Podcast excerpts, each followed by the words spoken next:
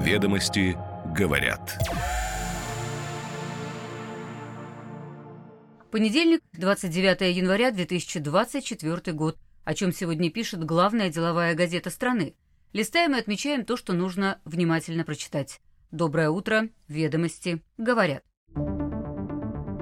Налоговики начали штрафовать за получение арендных платежей на иностранные счета. Теперь инспекторы считают это валютным нарушением. Минэнерго хочет полностью запретить полеты над объектами топливно-энергетического комплекса в качестве специальной меры по их защите. Темпы установки заправок для электрокаров в России в этом году удвоятся, что важно, учитывая значительное расстояние даже в рамках городских агломераций. Российский суд впервые разделил иск к Евроклир из-за указа президента 665. Он позволяет инвесторам получать доходы по заблокированным иностранным бумагам. Росимущество выставило на продажу усадьбу Зельяна-Бессоновой, а еще недвижимость в регионах. Найти одного инвестора на разрозненные активы будет непросто. Ведомости говорят.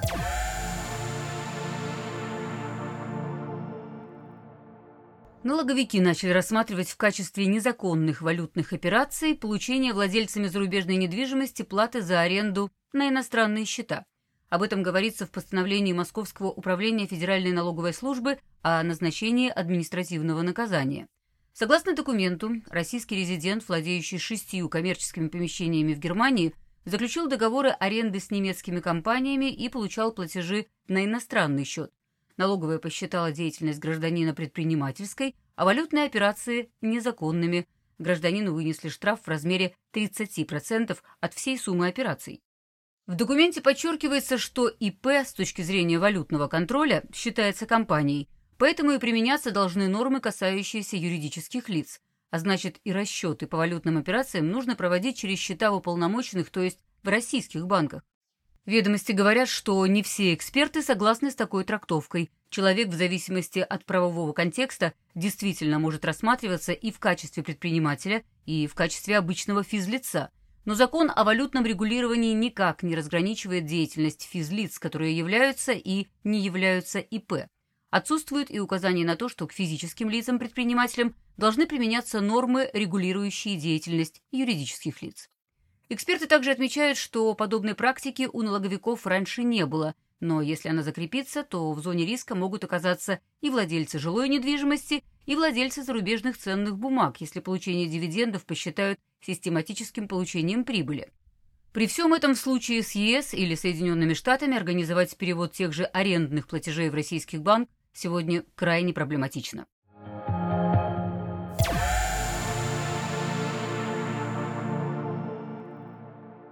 Минэнерго предложила установить зону ограничения полетов воздушных судов и других летательных аппаратов над объектами топливно-энергетического комплекса. Это следует из разработанного Министерством проекта постановления правительства. Согласно документу, зону ограничения полетов предлагается установить по границам воздушной части зоны безопасности объектов ТЭКа. Исключение будет сделано для летательных аппаратов, предназначенных для защиты таких объектов. Для рейсов самолетов с литерами А и К присваиваются рейсам президента, премьер-министра России, глав иностранных государств и правительственных делегаций, а еще для судов, получивших разрешение от Объединенного координационного центра. Такой может быть создан ФСБ при участии представителей Росгвардии, Минобороны, МВД, Минтранса и Минэнерго.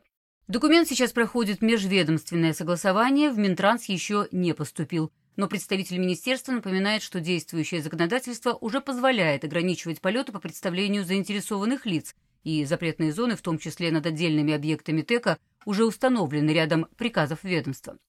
Эксперты, в свою очередь, отмечают, что предлагаемые меры, возможно, создадут сложности для мониторинга производственных объектов самим энергокомпаниям, которые активно внедряют дроны – но введение ограничений обосновано из-за усилившихся воздушных рисков. Чтобы им противостоять, нужны не только технические средства, но и нормативная база.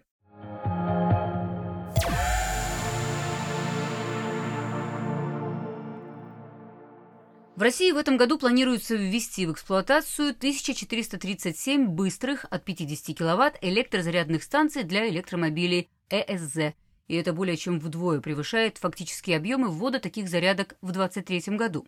Ведомостям рассказал об этом замминистра экономического развития Максим Колесников. По его словам, планируется также ввод 3206 медленных станций.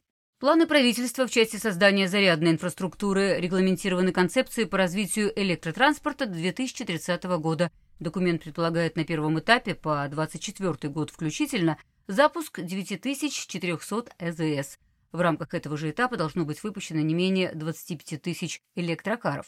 В конце прошлого года аналитики автостата и сервиса по поиску зарядок Two Chargers пересчитали публичные электрозарядки. Получилось 3783 штуки хотя раньше Two Chargers фиксировали 4500 тысячи. За скобками остались частные зарядки и розетки, которые показывает приложение. Кроме того, по словам менеджеров проекта, в последнее время появляется много новых провайдеров публичных зарядок, что создало некоторую путаницу при регистрации их в системах действующих ЭЗС. Что касается электрокаров, по последним доступным данным, их в стране около 33 тысяч, и у большей половины владельцев, опрошенных автостатом, есть домашняя зарядка – при этом в агентстве отмечают, что на одну публичную заправку приходится в среднем по 9 электрокаров, что соответствует мировым показателям. Неплохо для города, соглашаются эксперты, но отмечают, что в России, в отличие от Европы, даже в рамках городской агломерации речь может идти о больших расстояниях. Поэтому в начале становления электродвижения зарядная инфраструктура должна распространяться опережающими рынок электромобилей темпами – Помочь тут могут частные инвесторы, которые по некоторым оценкам способны добавить 20% к планам министерства.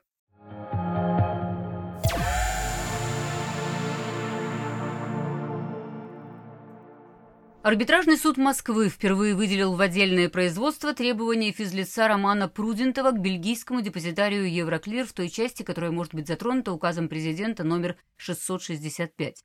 Он позволяет инвесторам получать доходы по заблокированным иностранным бумагам за счет средств на специальных счетах типа И.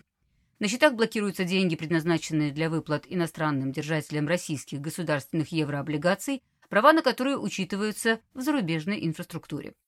Прудентов подал прошлым летом иск о взыскании убытков в размере почти 631 тысяча долларов.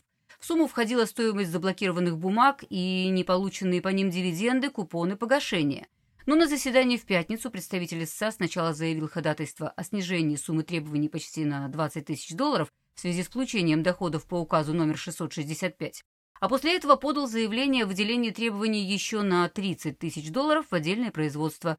Эта сумма также подлежит выплате по указу, но пока не получена. Со ссылкой на юристов ведомости говорят, что выплаты по указу не решат всех проблем российских инвесторов – Документ не позволяет возместить стоимость бумаг, и уже сейчас понятно, что не все получат компенсацию доходов, так как переход к следующей очереди возможен только после удовлетворения требований предыдущей.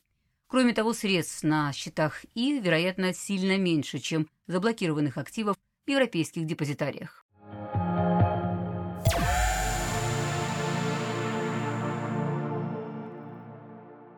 Росимущество проведет аукцион по продаже АО «Федеральный компьютерный центр фондовых и товарных информационных технологий», которому принадлежат права на больше 18 гектаров земли и 123 объекта недвижимости почти на 90 квадратах в Москве и регионах. Соответствующее уведомление опубликовано на сайте электронной площадки РТС «Тендер». Начальная стоимость лота – 2 миллиарда 880 миллионов рублей. Торги должны пройти в середине марта. Среди активов, которые принадлежат ФТ-центру, городская усадьба Зельина Бессоновой на Гончарной улице на Таганке. Это объект культурного наследия федерального значения, построенный в 1830-х годах, площадь около 1300 квадратных метров.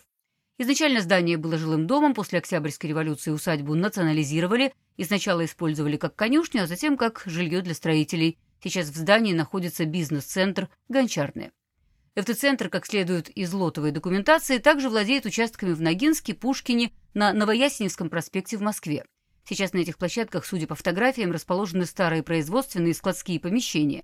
Есть у компании и активы в Нижегородской, Кемеровской, Костромской, Новосибирской областях, а также в Адыгее и Краснодарском крае. Со ссылкой на участников рынка ведомости говорят, что в целом найти покупателя на ФТ-центр будет крайне сложно. Активы компании неоднородны, представлены в разных регионах тому же сложны в управлении и по большей части не представляют интереса для девелоперов. Впрочем, возможна покупка с целью незначительного улучшения объектов недвижимости и последующей продажи их по частям. Такую стратегию часто используют крупные игроки. Ведомости говорят.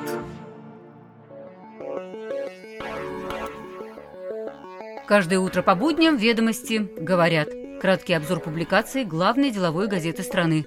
Следим за развитием событий и новыми трендами. До встречи завтра.